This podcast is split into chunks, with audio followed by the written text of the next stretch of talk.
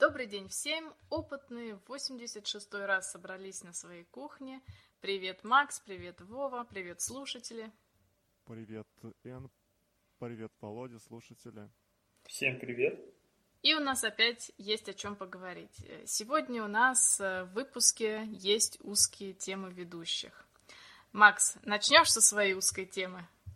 Хорошо, давай я, я, я начну. Эта тема очень мне близка и давненько меня интересовало, как, как же там американцы сланцевую нефть свою там как-то вот э, улучшают ее из извлечения и снижают стоимость добычи. Оказывается, есть такое плазменно-импульсное воздействие на пласт. Это такая, такое интересное явление. Когда-то, давным-давно, я уже рассказывал, наверное, в прошлых подкастах, я думал на уроке географии, что нефть плещет под землей в таких нефтяных озерах, а на самом деле это она находится в горной породе и в таких э, порах. И если вы э, были в, де, в, де, в, де, в деревне, то наверняка совали руку такую вы, вываленную кучу песка после дождя, но уже, уже в такую солнечную погоду, и там было чуть-чуть влажно так внутри. Так вот, это с, с, самый такой вот э, хороший коллектор песчаный, и это самое лучшее, так скажем так, по влажности, столько там нефти и содержится. Ну, как-то я, возможно, путано э, рассказал, но вот это самый лучший такой коллектор, скажем так, а все, все остальное там гораздо меньше этой влаги на единицу какой-то горной породы или песка, что тут ставят серьезные вызовы перед э, тем, кто собрался извлекать из нашей э, матушки земли этот вот э, нефтяной сок. Так вот, плазменно-импульсное воздействие это, это, это очень хорошее подспорье, чтобы сосать сок из матушки земли, вот так вот, не стыдясь.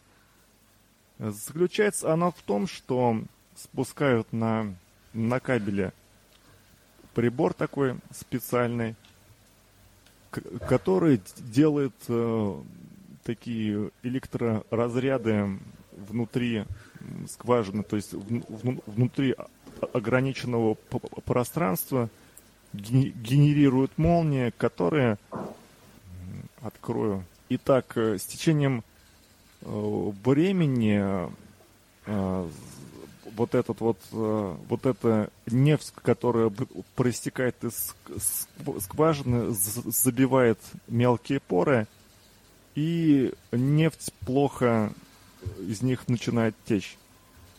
Трудно извлекаема, и вот эта аппаратура, которая создает электрогидравлический эффект э, во время э, генерации таких разрядов электрических внутри ограниченного объема скважины, оно имеет э, такие интересные действующие факторы. И действующие факторы этого эффекта электрогидравлического являются высокие и сверхвысокие импульсные гидравлические давления, которые приводят к тому, что появляются ударные волны сверхзвуковой и около звуковых скоростей, и при этом начинает э, перемещаться импульсами такие объемы жидкости, возникают э, механические некие такие резонансные явления и э, мощные электромагнитные поля, а также инфра- и ультразвуковое излучение. И Кошмар, звучит еще... страшно. Звучит страшно. Да плюс еще вдобавок к этому всему многократная ионизация соединений и элементов, которые содержатся в жидкости.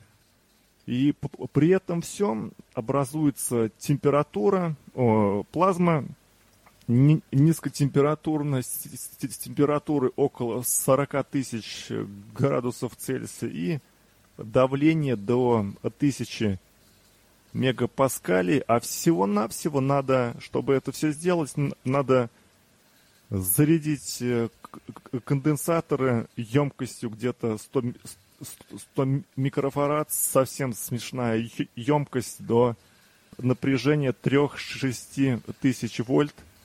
Но учитывая, что кабель, по которому, на котором этот вот прибор спускается, он должен быть э, выдерживать нагрузку на растяжение большую, и он оказывается, что в силу своих конструктивных особенностей, те, те, те кабели, которые у нас распространены, а, они только тысячу вольт могут передавать, поэтому внутри этого прибора, который подземная, подземная часть его, там находится трансформатор и сами конденсаторы. И, там вот это все и происходит. И следует заметить, что этот метод был придуман в, в России в середине 90-х годов в Горном университете в Питере. Так что тут, тут э, рука наших инженеров, но все-таки, насколько я себе представляю это и знаю, это большей части это все используется, эти технологии за рубежом, а не у нас. Не знаю почему, но как-то так уж получается. Так что есть э, такой вот такой метод, очень интересный. А вот еще я вспомнил такой момент. Тут я уже сказал, что, что есть инфра, звуковое излучение. Так вот, я вспомнил такую старую кни- книжку на радио на радиокружке, в которую мы читали. Там было эта книга была очень старая, там еще были статьи о том, как сделать э, на э, рубиде на рубидиевом, ой, рубидиевый лазер – как-то там из подручных материалов, как-то так. А, и, и была такая статья про инфразвук. Это звук очень э, низкой частоты, ну, единицы герц. И на самом деле у человека есть э, резонансы.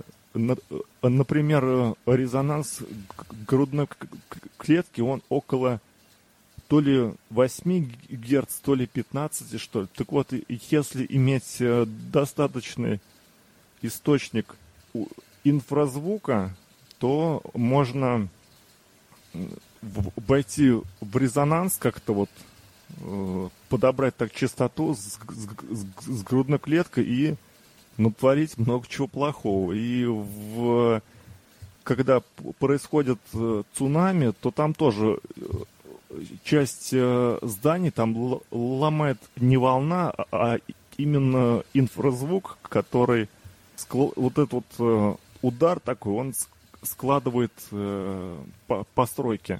Тоже один из факторов. То есть возле этой установки, возле этой установки люди тоже ощущают на себя влияние какое-то, да? Нет, здесь они не ощущают, потому что это вся под землей? Установка спускается под землей километра на два, на три, поэтому... Смотри, уж... я подытожу, насколько я понял. То есть из-за того, что нефть э, не разливается прям морями, ее надо добывать из почвы, в землю втыкают какой-то на кабеле, опускают какое-то устройство с конденсатором и излучателями, начинают землю бить током. Свою родную землю-матушку бьют током. И из-за этого каким-то магическим образом, придуманным русскими, нефть начинает подниматься наверх, да, или как она удобно стоит в сборе? Ну, почти что так, почти что. Давай теперь я подытожу, когда да. пробурили скважину и все здорово, и там все, все классно, не, нефть идет, а, а потом она начинает падать, э, этот дебет ее, дебит, дебет, э, то надо как-то интенсифицировать опять эту вот э, добычу и спускать туда вот этот прибор, который бьет молнии внутри, там создает такие импульсные давления, которые прочищают вот эти поры, которые забились э, при забойной зоне, ну, скважины, эти вот все ага.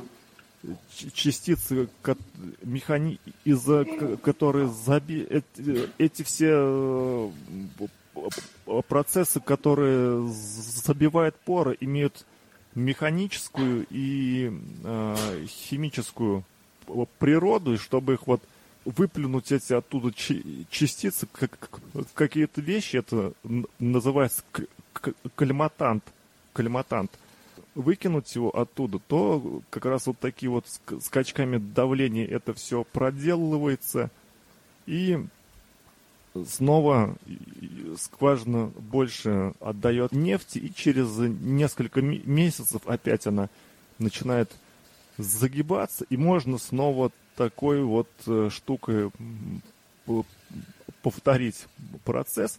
Раньше делал, делали то, что закачивали в скважину кислоты специфические, там фосфорную, серную, э, так называемые кислотные ванны делали, они растворяли вот этот э, кальматант.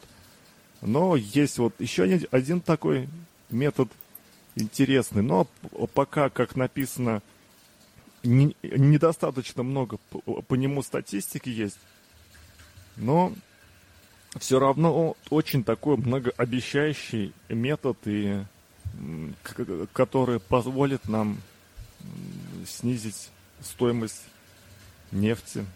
Интересно, в общем, а, аналогичным образом можно э, тромбы в человеке э, проталкивать или растворять, не знаю.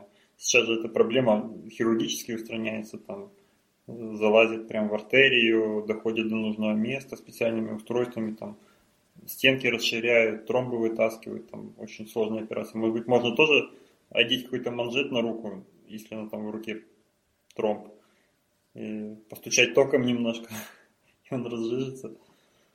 Ну, возможно. Я, я знаю, что какие-то туземцы лечат редикулит тем, что сажают э, голой пятой точкой на электрического ската. А я думал, ты скажешь на муравейник. Ну, может быть, и такие способы, не знаю. Но вот есть такое электрический. На спата, на ската сажают и поговаривают, что помогает. Да, проблема радикулита просто отходит на второй план. Вот, вот, вот. Слушай, Макс, у меня еще вопрос. А шахта сама не разрушается при таком воздействии? Нет, шахта, скважина это она не, не разрушается, потому что там, а, представь себе такая горная порода, не знаю, там, скала, и внутри этой скалы на, глуб, на глуб, глубину несколько километров сделала, сделана такая а, скважина диаметром там, ну не знаю сколько там, 15 сантиметров, 20, может быть, нет, ну где-то около 15, и, и, и, и там что-то происходит, э, то как бы интуитивно можно понять, что да что ей там будет, она же такая тоненькая, это шахта, ты говоришь, э, скважина, она очень такая ограниченная по размерам, по, по, по сравнению с э, основным таким вот объемом, где все находится. Поэтому нет, ничего не, не, не происходит, и вот эти вот э, волны, упругие импульсы, а, они всего-навсего расходятся только на десятки метров от э, этого прибора, так что это как бы... А прибор, значит, опускается в скважину? Да, в скважину, в которой там жидкость находится. А, и то есть разряд потом проходит э, дальше и... Да, э, и, значит, разряд проходит дальше и действует на породы за... на расстоянии нескольких метров от самой скважины, так? А, не, не совсем. Разряд, он локальный такой, и этот локальный разряд, он порождает волны, такие эффекты, которые расходятся от этого вот локального какого-то эпицентра, вот от него, и что-то там делают они. То есть не, не сам разряд там куда-то убегает, а вот он такой вот инициирующий такой эпицентрический, я бы сказал.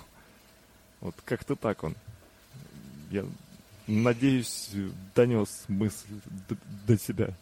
Ну да, да, я не, теперь не я поняла, да. Я просто я, я сначала поняла, что просто опускается заряд в какое-то другое место, не в саму скважину, а на каком-то отдалении. Но теперь все, все сложилось в моей голове как надо. Мало, ну, и там, мало кстати, того, да. Да, да. Ну, там еще есть такие эффекты, когда набурена сетка скважин, рядышком есть еще скважины, то вот эти, когда они делают вот э, такие работы в одной скважине, у них, у них могут возникать эффекты подобные по улучшению потока в соседних каких-то скважинах то есть, тоже они там как-то влияют друг на друга, когда рядышком находятся? Давалось. Не, хотел сказать, что мало того, что во время дождя по земле лупят молнии, так тут еще люди прям под кожу в земле засунули и там лупят. Вот такие Неуважительные отношения. Люди. Да, конечно. Да. Давайте, коллеги, к следующей теме перейдем. Большое спасибо, Мак, за спецтему. И, Пожалуйста, всегда ряд. Да, я тут тоже приготовила свою узкую тему ведущих. Несмотря на то, что у меня совершенно непрофильное образование, в последнее время мне приходится заниматься охраной здоровья и труда, и параллельно я самообучаюсь токсикологии. Э, и... Эн, а ты э, на работе, да, тетенька по охране труда, да? Ну, типа У такого, типа того, да, типа того.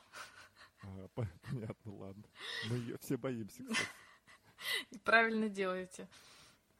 Вот я тоже становлюсь этой тетенькой, которая за всеми бегает и на всех кричит, что не так, не, не трожь, это все закрой, одень очки и включи вентиляцию. Да, а все остальные зл злословят за ее спиной и издеваются над ней. Я, я, я понимаю, что происходит в вашем коллективе. Да, все именно так. Э, значит, недавно я наткнулась на статью, которая вообще может э, полностью изменить наше мнение о современной токсикологии. И вообще это производит э, в обществе фурор, так сказать, в обществе специалистов. Значит, э, что же произошло? Э, Начнем с того, что еще Парацельс говорил, что все является лекарством, все является ядом, вопрос, вопрос лишь в дозе. И до сегодняшнего момента э, считалось, что чем выше доза вещества какого-либо, тем более сильное воздействие оно оказывает на наш организм. Но в начале 70-х годов стали появляться какие-то странные научные труды, которые говорили о том, что это совершенно непропорциональная прямая, то есть э, если мы построим график из концентрации и эффекта, что это будет далеко не прямая, а что это может быть э, какая-нибудь кривая в форме буквы U английской, в форме S, вообще может быть какая-нибудь э, непонятная загогулина – и, естественно, к таким теориям относились несерьезно, ну, как бы им говорили, что вы, ребята, это же шарлатанство какое-то, не может такого быть. Ну и постепенно, вот особенно в последние пять лет, вышли просто сотни статей, которые, причем довольно серьезные исследования, которые показывали этот же эффект. То есть, э, что доза и эффект э, не всегда линейны. В частности, это касалось э, нескольких пестицидов. Это, например, атразин и винклозолин, по-моему. Так вот, естественно, после этих исследований, которые научное сообщество сочло все-таки разумными, Европейская комиссия по по безопасности э, употребления, по, по безопасности продуктов питания, все-таки решила провести исследование этих научных публикаций. Значит, что они сделали? Они собрали все научные труды, которые вышли в последние годы. А как вы знаете, в трудах по биологии, токсикологии очень часто используется статистический анализ данных. И если у вас, допустим, есть какое-то облако данных, некоторые так умудряются построить, какой им нужно график, просто используя разные аналитические методы, а, точнее, методы статистического анализа. Так вот, э, Европейская комиссия просто взяла сырые данные, необработанные, и сами они их стали обрабатывать э, методом, который, как им казалось, отражает действительность, чтобы не было никаких подгонов результатов под э, нужный эффект. И что же вы думаете, они нашли такие несколько, несколько публикаций, которые действительно показывали такой эффект. Даже если эти анализы статистически проводились не учеными, а сами а учеными, которые работали с э, вот этой Европейской комиссией. И тут, конечно, возрадовались э, всякие гомеопаты и прочие сторонники эффекта воды, которые тут же стали говорить, что ага, мы же говорили, при низких концентрациях эффект, эффект еще гораздо больше. Это значит, что гомеопатия работает еще сильнее, чем э, обыкновенные лекарственные средства. На самом деле это абсолютно не значит то, что думают эти люди. Это просто значит, что, э, во-первых, э, что такое малая концентрация? Э, малые концентрации – это все-таки микрограммы на килограмм веса, что значительно превышает концентрацию, допустим, гормонов в нашем организме. И все эффекты, которые были показаны, они начинаются от микрограмм до миллиграмм. То есть это достаточно все-таки высокие концентрации. Э, как пытались люди объяснить этот эффект? Э, значит, один из ученых предложил такую теорию, что при разных концентрациях вещества, э, допустим, если это пестицид, который, у которого структура похожа на человеческие гормоны, то он может присоединяться при разных концентрациях к разным рецепторам, вызывая разные эффекты. Это одно из объяснений, но Э, пока еще недостаточно известно. Так к чему я это говорю? А то, что, э, то, что Европейская комиссия провела эти исследования, еще не доказывает того, что этот эффект существует. Для того, чтобы доказать, что этот эффект существует, они должны провести такие же точно исследования, как в публикациях, и результаты должны повториться. Значит, э, первый отчет вышел в мае 2016 года, и вот сейчас они собираются проводить вот эти исследования повтора. То есть, если эти исследования покажут, что такой эффект действительно существует, это значит, что вся современная токсикология, это, в общем, произойдет революция в ней. Вот это все, значит, что... что гомеопаты правы? Нет, нет, абсолютно. Гомеопаты работают с такими концентрациями, это как память воды.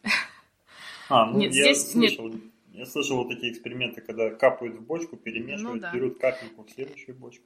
Нет, тут, тут все-таки концентрации до, достаточно значительные э, для человеческого тела. Просто с повышением концентрации у вас не прямая доза эффект, а кривая. Но низкие концентрации здесь имеется в виду все-таки достаточно значительные концентрации. Но действительно, да, они все сразу оживились. Ну, зря. Но у меня, у меня отец в детстве лечила свое давление тем, что ложил на голову капустный лист. Говорил, помогает. Ну, как бы эффект плацебо еще никто не отменял. Ну, а, а мне в детстве говорили, что если хочешь э, есть мед, чтобы там выздороветь, если там болеешь, надо мед есть. Вот. То надо его брать не целую ложку большую и есть его так, а маленький кусочек меда берешь, под язык кладешь, он рассасывается, и ты считай здоров. В общем, тоже от концентрации меда в организме нелинейная зависимость. Да, видимо, да. И, и экономия меда. Вот теперь я думаю, что это было в первую очередь экономия меда. Так, ну что, поехали к основным темам? Поехали. А, кстати, еще возвращаясь, вы смотрели, может быть, э, видели на Ютубе есть ролики одного американского дядьки, уже такой дедуля, который гомеопатов разоблачает. Там он прям на сцене ест целые пачки таблеток гомеопатических. Это все. Как он объясняет, что мы верим тому, что хотим верить, и там у него интересные очень такие замашки. Он там выходит в очках без стекол. Никто не обращает внимания, потом он снимает эти очки и говорит, я на самом деле вот, типа, вы думали, что у меня плохое зрение, типа, до сих пор просто потому, что видели душку от очков, там, потому что вы хотели верить в это, вы привыкли там. Такие приколы. Не смотрели такое видео? Нет, нет.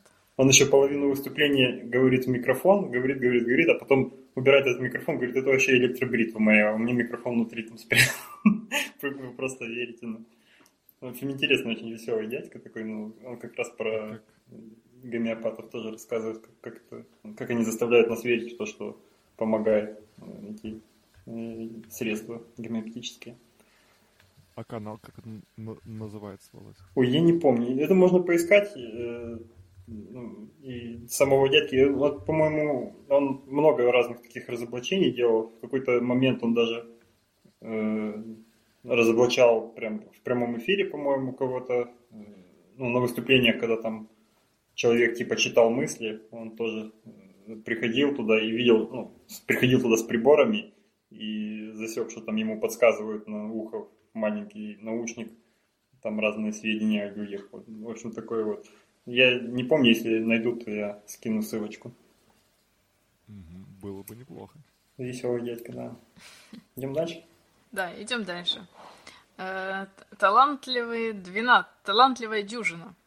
Значит, э, журнал э, «Химическая инженерия» решил сделать конкурс и выбрал 12 самых, как на их взгляд, талантливых ученых и разместил у себя на сайте проект голосования, за кого голосовать.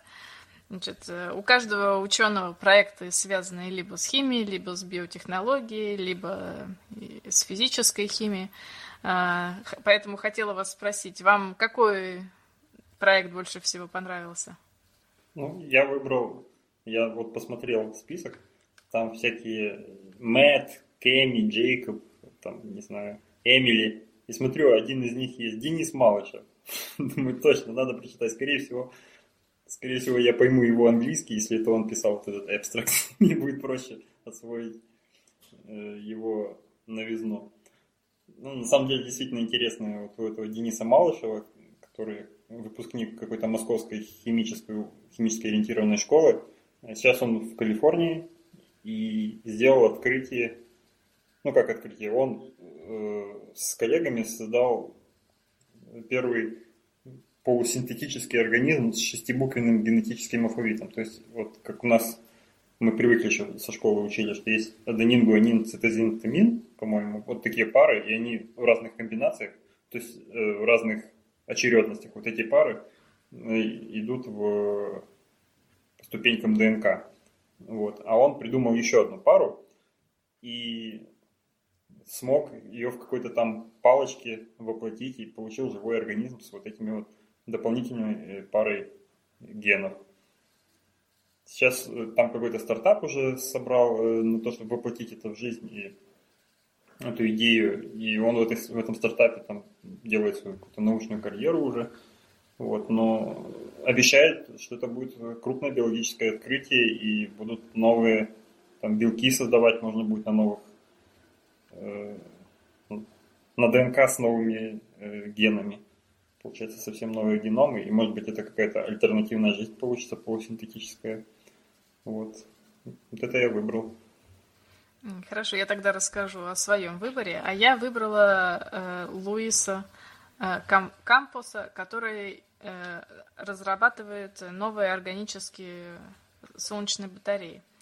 Значит, э, в обычных солнечных батареях э, обычно фотон в, в, при взаимодействии с фотоном выбивается из материала, как я поняла, один электрон. Это фотоэлектрический эффект. А он сделал так, что при воздействии со светом получается, выбивается в два раза больше электронов. То есть в материале получается, э, получается что эти солнечные батареи работают э, два, дважды более эффективнее. Я с физикой процесса не очень знакома, поэтому не буду слушателей э, вводить в в детали, но мне кажется, вот это за этим будущее. Тем более эти солнечные батареи гибкие. И, в общем, мне вот это понравилось. А, а в его варианте... Ой, да? извини, перебью. А в его варианте там фотосинтез не участвует? Э, насколько я поняла, э, нет. Нет, я... это... это просто у меня первая аналогия, если какая-нибудь биология с солнечным светом, это точно должен быть фотосинтез. Ну нет, значит, что-то интересное придумал. Нет, я поняла, что вот э, фотосинтез был симулирован в, в ячейках Грецеля. Это нет, это другое, насколько я поняла. Но тут э, как бы детали не написаны, просто здесь показана картинка, как э, под солнечным светом сначала в обычных батаре... э, солнечных элеме... Э, батарейках выделяется один электрон, а в, его два. Ну, а я а я, ребята, к, к своему стыду даже тему, даже не посмотрел толком, кто там чего э, изобрел. Я полистал, посмотрел на, на девчонок, э, оценил их симпатичность и все. Но мне пон, по, понравился ответ. Почему именно, точнее вопрос, почему именно 12 человек, почему не там не 10 для ровного счета, не 16, почему именно 12? Оказывается, это объясняется тем, что э, число 12, я мне не даст соврать, имеет магические корни в химии.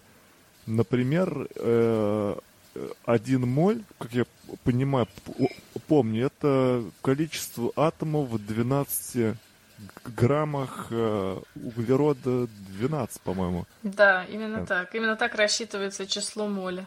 Вот, и то есть это такая магическая магический момент такой. Вот мне понравился этот вопрос и ответ на него. А то, что, что они там сделали, я, конечно, к своему стыду, ребята, не, не догадался выбрать, что мне по сердцу маслом по сердцу. Какая статья. Ну ничего, Макс, мы тебя прощаем. Спасибо, спасибо. А, следующая тема. Это, эту тему я сначала выбрала чисто поржать, но когда я начала в ней разбираться, мне сначала стало грустно, а потом очень даже страшно. Э, тема про компанию Terranos. А, о которой вы, возможно, слышали, которая прекратила свое существование. Значит, сначала э, скажу немного историю э, этой компании. Жила-была такая очень талантливая девушка по имени Элизабет Холмс, которая бросила университет в 19 лет, не отучившись там и года, и основала один из самых э, дорогостоящих стартапов э, в Силиконовой долине, в Кремниевой долине, э, которая получила миллиардные вложения от инвесторов, которая якобы изобрела революционную технологию анализа крови. Значит, теперь немножко о том, что же она сделала, что же это за революционная технология. Э, на данный момент для анализа на разные патогены кровь вообще берется из вены, потому что если кровь брать, например, из пальца, то в образец попадают различные, э, допустим, части клеток и другие компоненты нашего тела, которые делают этот анализ неточным. Так э, эта девушка якобы, ее компания якобы разработали тест, который по капле крови из пальца определяет все возможные какие-то сотни болезней и так далее. На медицинскую общественность это сначала, конечно, очень впечатлило, но когда они попытались узнать, в чем же технология, Э, им сказали, что все это настолько секретно, что вообще никому ничего не скажем, и, значит, э, э, все держалось в тайне. Значит, что же произошло дальше? А дальше инвесторы стали просто забрасывать деньгами эту компанию, потому что по сравнению с другими компаниями, которые предлагали всякие Э, приложения для смартфонов и так далее, она очень сильно выделялась и обладала действительно талантом э, общения с людьми и талантом вот именно убеждением и привлечением капитала. Вот. Но, скажем так, э, во-первых, надо сказать, что девушка явно была психически не очень здорова. Я, конечно, не психиатр, но Э, на это указывают некоторые факты. Девушка, во-первых, с большими странностями. Она возомнила себя Стивом Джобсом новым и стала одеваться как он, то есть в черной водолазке и джинсах. Стала питаться как он, то есть стала веганом. А также везде появлялась только в сопровождении огромного количества охранников. И всех, кого она нанимала на работу, она просто застращала тем, что если они хоть что-нибудь скажут по поводу того, чем они занимаются внутри компании, она их засудит. Дело доходило до того, что сотрудники компании, которые просто писали в социальных сетях, о, чувак, я типа сижу на работе, работаю, даже их уже сразу им приходили письма от адвокатов э, с предупреждениями о том, чтобы все быстро стерли. В общем, э, да. И что же произошло дальше? А дальше компании, компании этой в дверь постучался белый и пушистый зверек в виде э, компании FDA, которая регулирует э, различные медицинские тесты, также лекарства и продукты питания. И они потребовали, сказали, ребята, вы тут уже давно анализируете кровь пациентов, а ваш метод до сих пор у нас не зарегистрирован. Э, непорядок, вы вообще не имеете права так делать. Давайте-ка показывайте нам, в чем состоит ваш метод и что вы вообще с пациентами делаете. И как выяснилось, э, никакого метода не было и в помине. То, что пациентов, причем даже у пациентов брали кровь таким образом, что подвергали риску их здоровья. И как э, утверждают некоторые источники, все просто анализировалось на аппаратах э, фирмы, фирм конкурентов. И иногда даже брали кровь из вены, что самое удивительное. Э, и потом, конечно, FDA всю эту лавочку сказала срочно разогнать. Информация просочилась в прессу, и тут, конечно, компании пришел конец. Но, но что самое интересное, в этой же компании работала работали ведущие ученые, и когда они пытались сказать э, девушке, что технология вообще ваша не работает, она ничего не слушала, говорила, работайте дальше, и в результате довела одного ведущего ученого до самоубийства. Потому что он не мог э, разработать этот метод, так как э, это просто не работает. Вот хотела... Да, вот такая грустная история. Что она говорит? Она говорит о том, что Сейчас э, в западном, во всяком случае, обществе э, есть такой, такой культ э, предпринимателя. То есть, если человек успешный, он обязательно должен иметь свое дело, он должен быть таким вот общительным, должен быть гением. И если ты работаешь на дядю, сейчас ты, во всяком случае, многие считают это ты типа лузер. И вот если человек немножко психически нездоров, то могут тут появляться такие та- такие компании, потому что я смотрела видео этой девушки, вот э, у меня появилось ощущение, что какая-то она одержимая. В общем, э, на самом деле история очень грустная. Она слышит голоса, и они велят брать кровь только из пальца. Да, видимо так.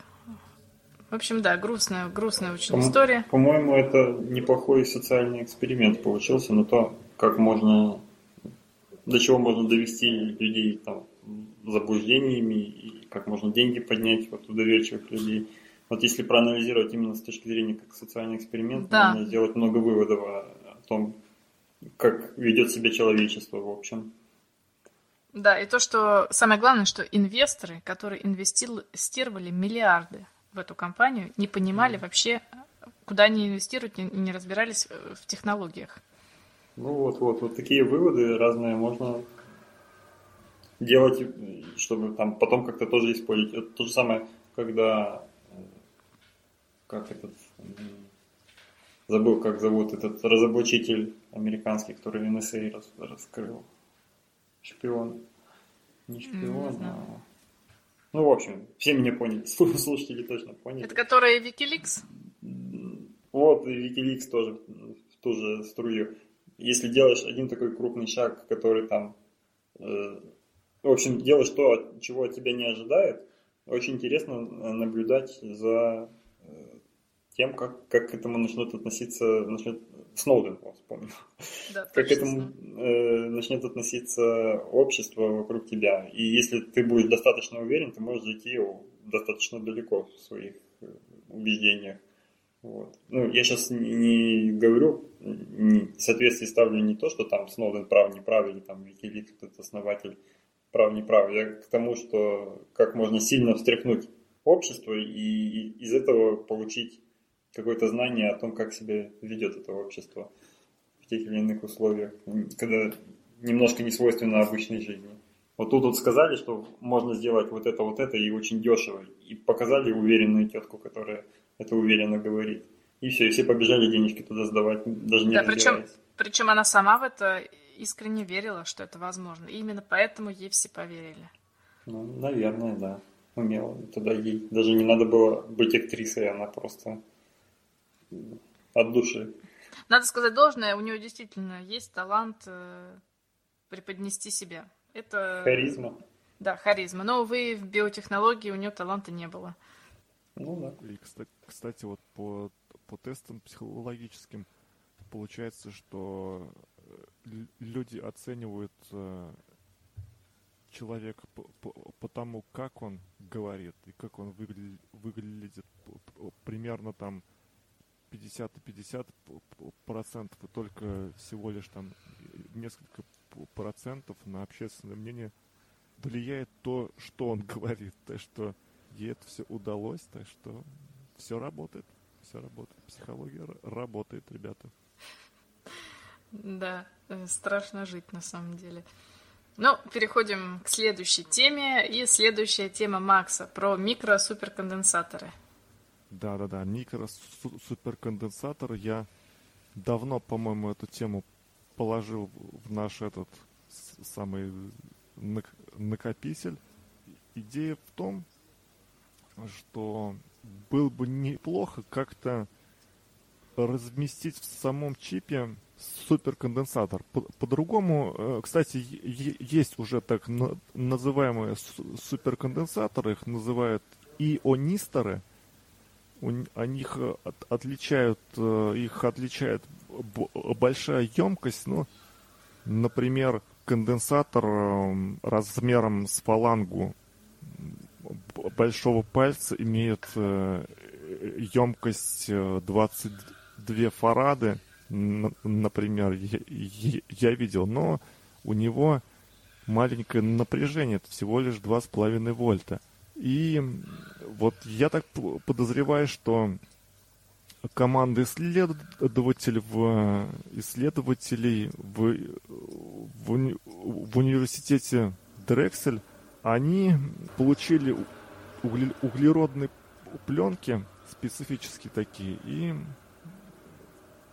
что им э, позволило встроить в сам микрочип, сам вот в этот в кристалл в кремни, кремниевый, этот вот суперконденсатор, так сказать. И они э, позиционируют это как э, мы такие штуки можем использовать э, в часах для разных вот э, фитбитов, ну, это такие штуковины, которые считают шаги у вас, э, находясь в кармане. То есть вот такие маленькие, там, там, где нужно маленькое энергопотребление, там можно использовать вот такие вот э, суперконденсаторы, твердотельные, скажем так, уже. А какую, а какую задачу они решают там, где, если маленькие потребление энергии, это там и маленькая батареечка может быть. Ну, то есть на что влияет именно емкость в девайсе? Вот если у меня в часах будет очень-очень емкий такой микросупер, я так понимаю, я не смогу от часов вместо стартера завести двигатель автомобиля. Нет, ты, ты не можешь завести. Я не совсем, Володь, понял твой, твой вопрос. Я так подоз... я из статьи понял, что это суперконденсатор в первую очередь они хотят использовать в слаботочных каких-то устройствах, например, часах и, и подобные им мелочуги, но вот по большому счету я так вот думал-думал, где еще это можно использовать и почему этот суперконденсатор э, э, должен быть лучше обычной батарейки в, в плане вот э, использования ее как э, источника питания. Это вот... Это и можно я расскажу? Нашел. Ага, давай. У меня как раз так получилось, что часть моей, моей диссертации была про суперконденсаторы. Значит, э, что, что же, чем же суперконденсатор отличается от батарейки? Ну, в батарейке, если так вот очень-очень упростить, электрохимический процесс затрагивает весь активный, весь объем активного материала, который нанесен на электроды. А в суперконденсаторах, э, суперконденсатор хранит энергию, образовывая двойной э, электрический слой на поверхности материала. То есть, чем больше материала поверхность, тем, соответственно, больше емкости. И так как э, не затрагивается сам объем материала, суперконденсатор может очень быстро разряжаться на высоких токах. Это одно из главных отличий. То есть э, суперконденсаторы используют скорее для э, каких-то скачков очень сильных, не знаю, скачков напряжения, либо когда нужно э, что-то сделать на высоком токе, что и батарейка не может на таких высоких токах работать. Это скорее вот для таких применений. Но единственное, что не говорится в статье, это то, что суперконденсатор, он не может быть использован, в принципе, как э, источник энергии на, допустим, длительное время, потому что он очень быстро саморазряжается так как э, все находится на поверхности, двойной электрический слой, когда ты отпускаешь напряжение, тут же начинает э, разрушаться, и без батарейки использовать суперконденсатор невозможно. Во всяком случае, для применений таких, э, какие, не знаю, как в каких-нибудь часах или маленьких электронных устройствах, где можно использовать суперконденсатор, это там, где подразумевается очень быстрая подзарядка через короткие интервалы. Например, в Китае построили автобусы на суперконденсаторах, которые заряжаются каждые, там, сколько, две минуты во время остановки автобуса на остановках. Вот это как раз э, самое, вот это возможное применение суперконденсатора как источника энергии. А остальное, вы, сложно. Отлично. То есть ждать, что телефоны начнут работать неделями пока не стоит. Нет, нет. На суперконденсаторах э, нет. Понятно. Мне вот эта вот история о различии ключевом батареек с конденсатором, то, что в батарейке используется весь объем, а у конденсатора поверхность, которую якобы можно накрутить много, она напомнила историю про телескопы, как ни странно, я опять свою тему.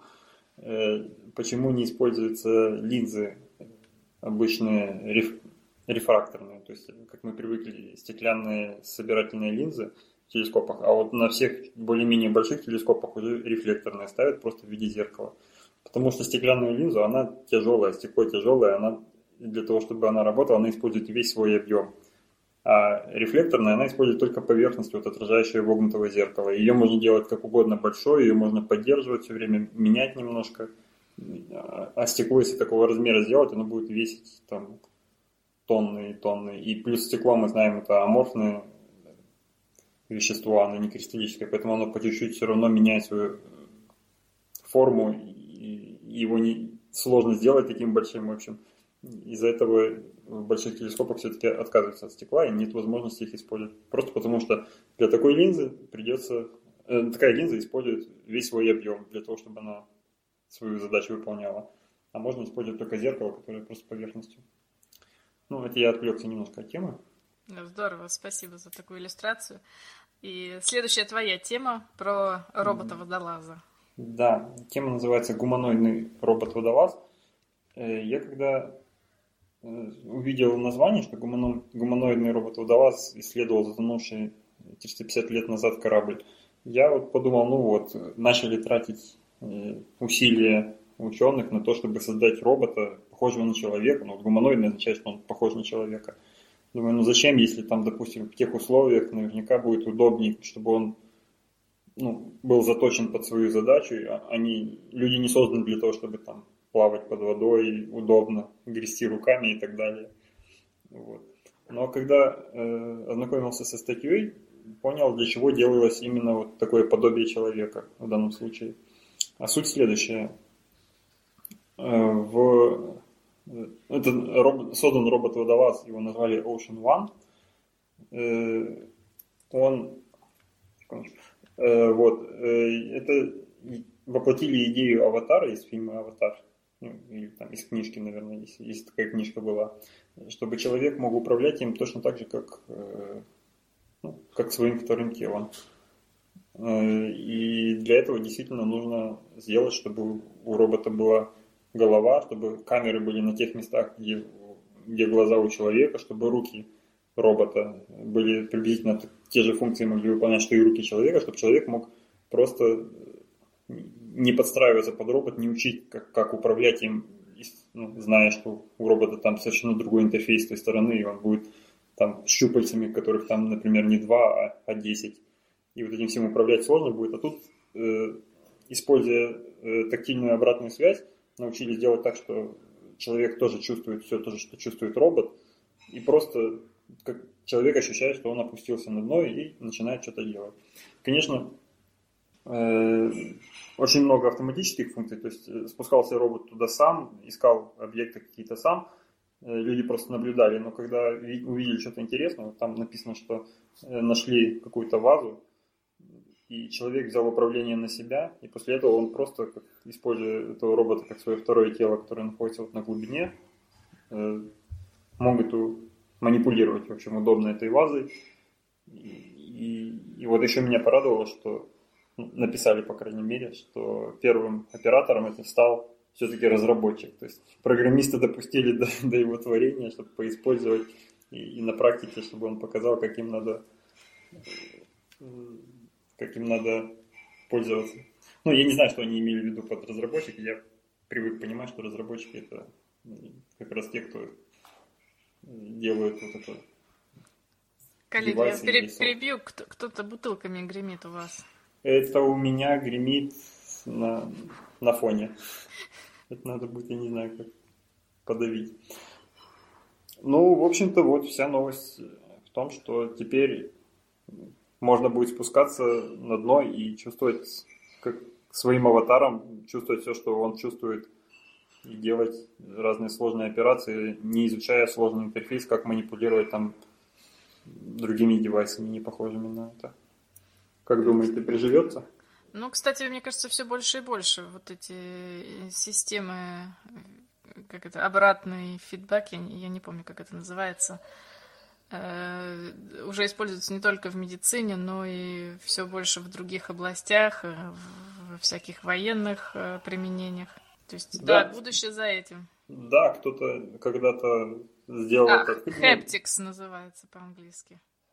Ну, кто-то, да, придумал, вот, что можно обратную связь давать прямо на руки, а не просто где-то что-то рисовать на мониторе, чтобы человек понимал, что у него там какое давление, например, сейчас на пальцах. Или... Можно прямо давить на пальцы в нужных местах. Мы когда-то говорили про перчатку, которая также умеет передавать ощущения. Ну, вот, ну, это теперь будет использоваться все больше и больше, действительно. По-моему, клево. Да, мне, мне тоже понравилось. Тебе, Макс, как?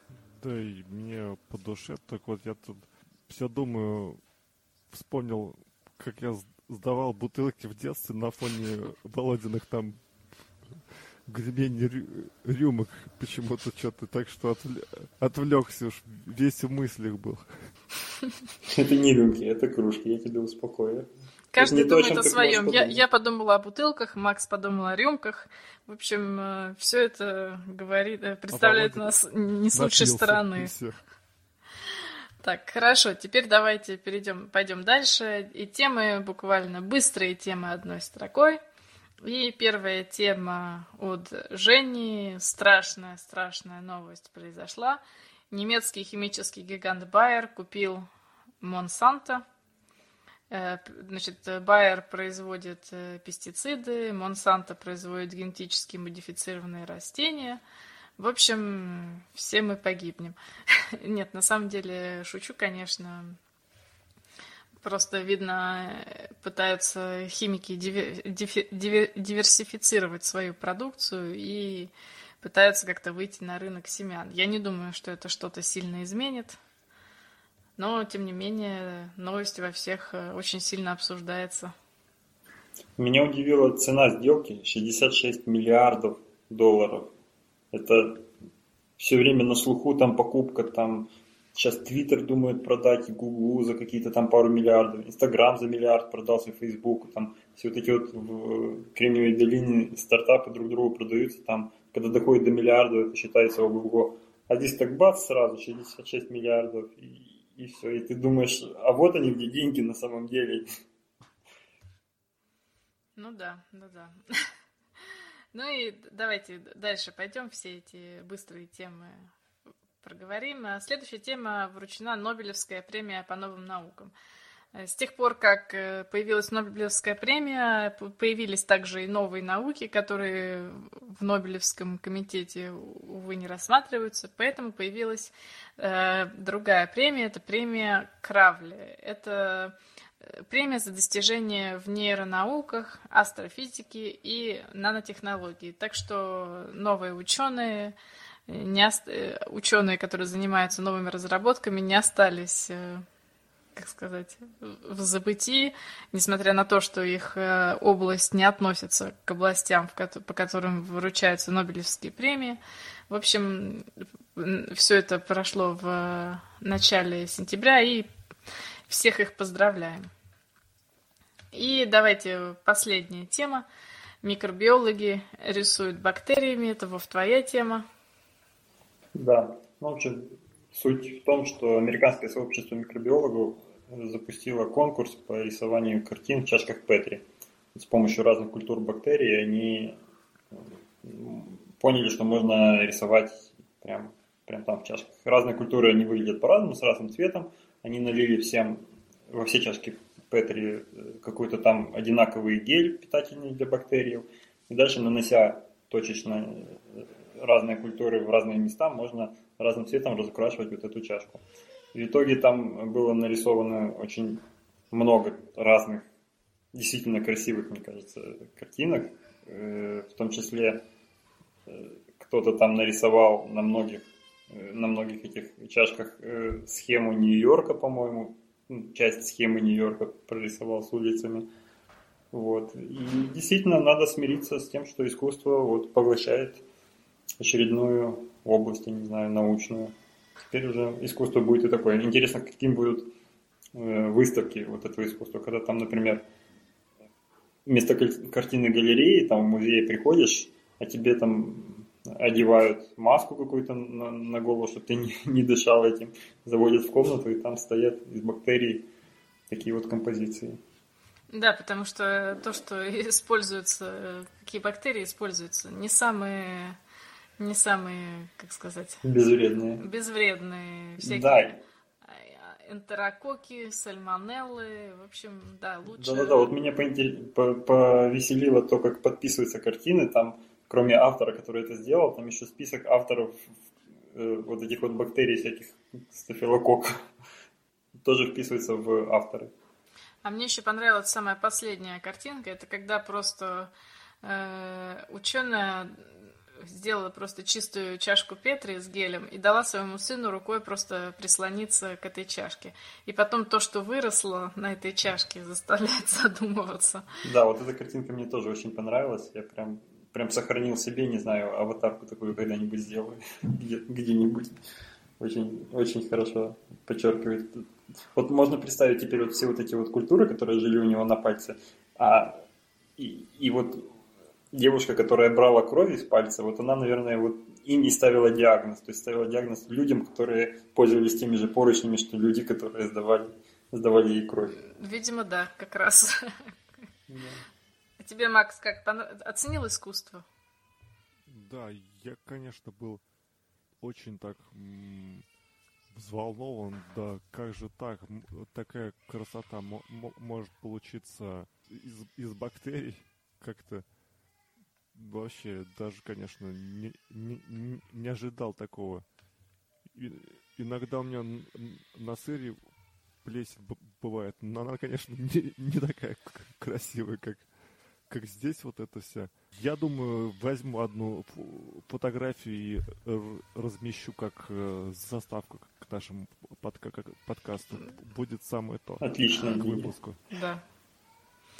И идем дальше. Теперь темы слушателей. И наш э, любимый слушатель Нема, который нас просто забрасывает темами, э, еще прислал такую интересную тему. Это Компания Tesla займется строительством самой большой в мире аккумуляторной батареи. Макс, возьмешь тему? Да, возьму. Tesla, э, с чем мы ее поздравляем, была выбрана в качестве основного подрядчика для сооружения самого большого литий-ионного аккумулятора в мире, который э, будет питать энергией Лос-Анджелес, когда у него, когда у города будет пиковое потребление энергии, то есть в часы такие, наверное, в обед, скорее всего. И емкость этой огромнейшей здоровенной батареи будет достаточно для снабжением энергии двух с половиной тысячи среднестатистических э, домов на протяжении всего дня. Или же, ну, чтобы вы ощутили всю мощь Теслы, или же этой энергии хватит для полного заряда аккумуляторов тысячи электрических автомобилей Тесла. И самое интересное, что э, э, компания на своих мощностях может построить этот, э, эту огромную батарейку, этот комплекс всего лишь за три месяца, что, что, что вообще просто неслыхано. А решение о строительстве этой резервной аккумуляторной станции было принято в результате аварии, там была какая-то утечка метана, но мне непонятно, в чем опасность утечки метана, потому что метан, он э, легче воздуха, быстренько улетает и все. Видимо, это был, была утечка жидкого метана, но все равно он испаряет, он... Э, Может быть, он воспламенился как-то? А может быть, он просто озоновые дыры делает? Да, это идея. Возможно, был пожар. Может быть, поэтому. То есть, а сам по себе метан, он не опасен, и в малых, точнее, в больших дозах он дает наркотический эффект, кстати. А, Ты сознанием дела говоришь? Значит, э, написано, что случилась большая экологическая катастрофа в данном районе и ущерб э, превысил ущерб от разлива нефти в Мексиканском заливе. И, собственно, решили все, пошло на куда подальше этот метан, будем строить э, большую батарейку. И Тесла может построить это все дело всего-навсего за три месяца, что, конечно, даже в голове не укладывается 80 мегаватт-часов за три месяца. Это что-то что-то что-то с чем-то. Ну, вы знаете, если у них, если они строят еще и фабрику производству аккумуляторов, то почему бы может быть, у них все получится. Я на самом деле понимаю, почему они стали строить вот эту большую фабрику. После всех э, вот этих случаев аварий с автомобилями Тесла, где э, происходило самовозгорание аккумуляторов, э, до этого они покупали аккумуляторы у кого-то, я не знаю, кто был производителем, но тем не менее, когда происходит тест Э, серии аккумуляторов, выпускаемые на заводе, там, не знаю, из нескольких тысяч отбирают э, несколько образцов и начинают их тестировать, начинают их там нагревать, протыкать и так далее. И вообще они не должны самовозгораться. Но Дело в том, что никогда ты не застрахован от того, все. что из всей Слушай, производственной да, серии один э, все-таки загорится. Плюс, плюс, и минус. зависит это, во-первых, от того, как э, произведены аккумуляторы, чтобы там, не дай бог, никакая не металлическая пылинка не попала на рулон э, электродов. В общем, надо контролировать влажность, очень температуру и все-все-все-все-все параметры, чтобы такого брака не произошло, поэтому я понимаю, почему они решили сами все взять под контроль. Э, и я думаю, у них это получится. Надо просто блоки соединить правильно. Ну Твоя идея, Эн, что накапливать энергию в химии – это не лучший способ с точки зрения экологии, ее не разделяет Илон Маск, видимо. То есть все равно будет там... Раньше выделялось, э, что там, газы выделялись при утечках, теперь будет кис- кислоты, наверное, если что-то поломается, где-то там вытекает. Нет, тогда да, просто загорится, если этот аккумулятор загорится, это будет очень и ну, очень Сейчас плохо. все наслышаны историями про взрывы чего там, телефоны Samsung очередные начали взрываться и аккумуляторы. Это всех Samsung даже принес там свои извинения и начал отзыв эти, этой модели. А сейчас уже говорят и, и айфоны что-то начали следующие взрываться. В общем, страшно жить. А представь, какой аккумулятор там, а какой аккумулятор э, на заводе у Теслы будет стоять, там одна ячейка. Будет вообще страшно, Но. Там и системы защиты будут другие. Там тут, понимаешь, чем больше, чем сложнее аккумулятор, тем больше у него системы и степеней защиты. Ну, да. На самом деле, я больше боюсь аккумуляторов в телефоне, чем таких больших э, аккумуляторов. Понятно. А мне еще мне еще э, вот это, когда прочитал новость, э, она напомнила, опять-таки я в прошлой, э, в прошлом выпуске затрагивал немножко в какой-то теме, говорил про гидроаккумуляторы. И, в общем-то, я не, не озвучил тогда смысл их, а смысл их как раз в том же, чтобы в периоды пикового расхода, если у тебя насосная станция не может обеспечить нужного расхода, в это время, то из аккумулятора тогда сбрасывается давление тоже в общий, в общий канал.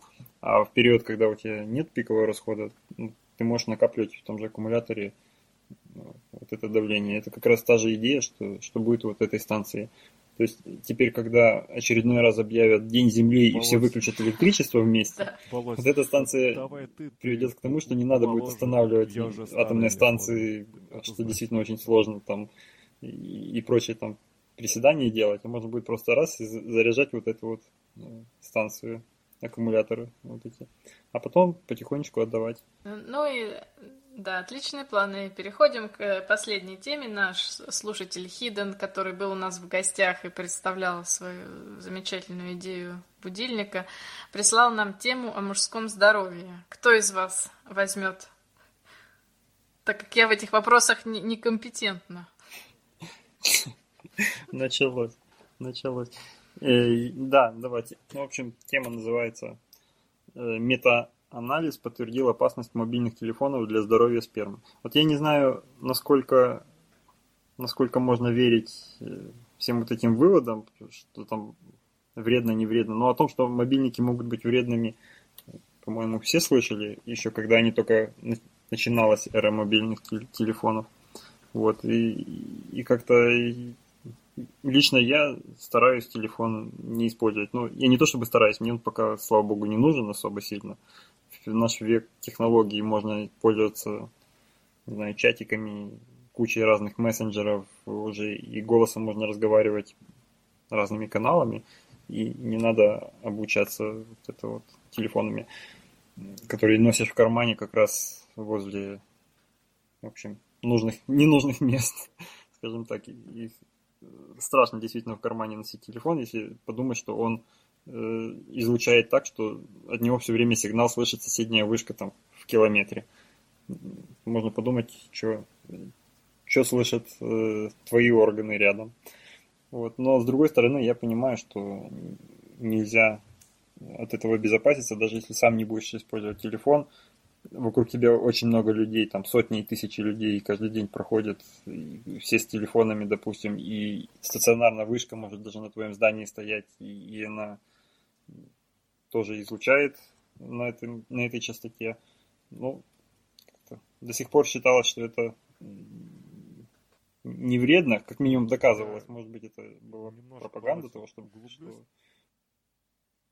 Ну, я не знаю, какая максимальная, но согласен, что даже, даже то, что вроде как безвредное, но если всю жизнь подвергать облучению. Звук тоже безвреден, но если всю жизнь работать в наушниках при, при громкой музыке, допустим, ты слух потеряешь. Для этого и нужна тетенька охраны труда на рабочем месте. Вот. Ну и это была последняя тема нашего выпуска. Услышимся через две недели. Всем пока. Всем пока.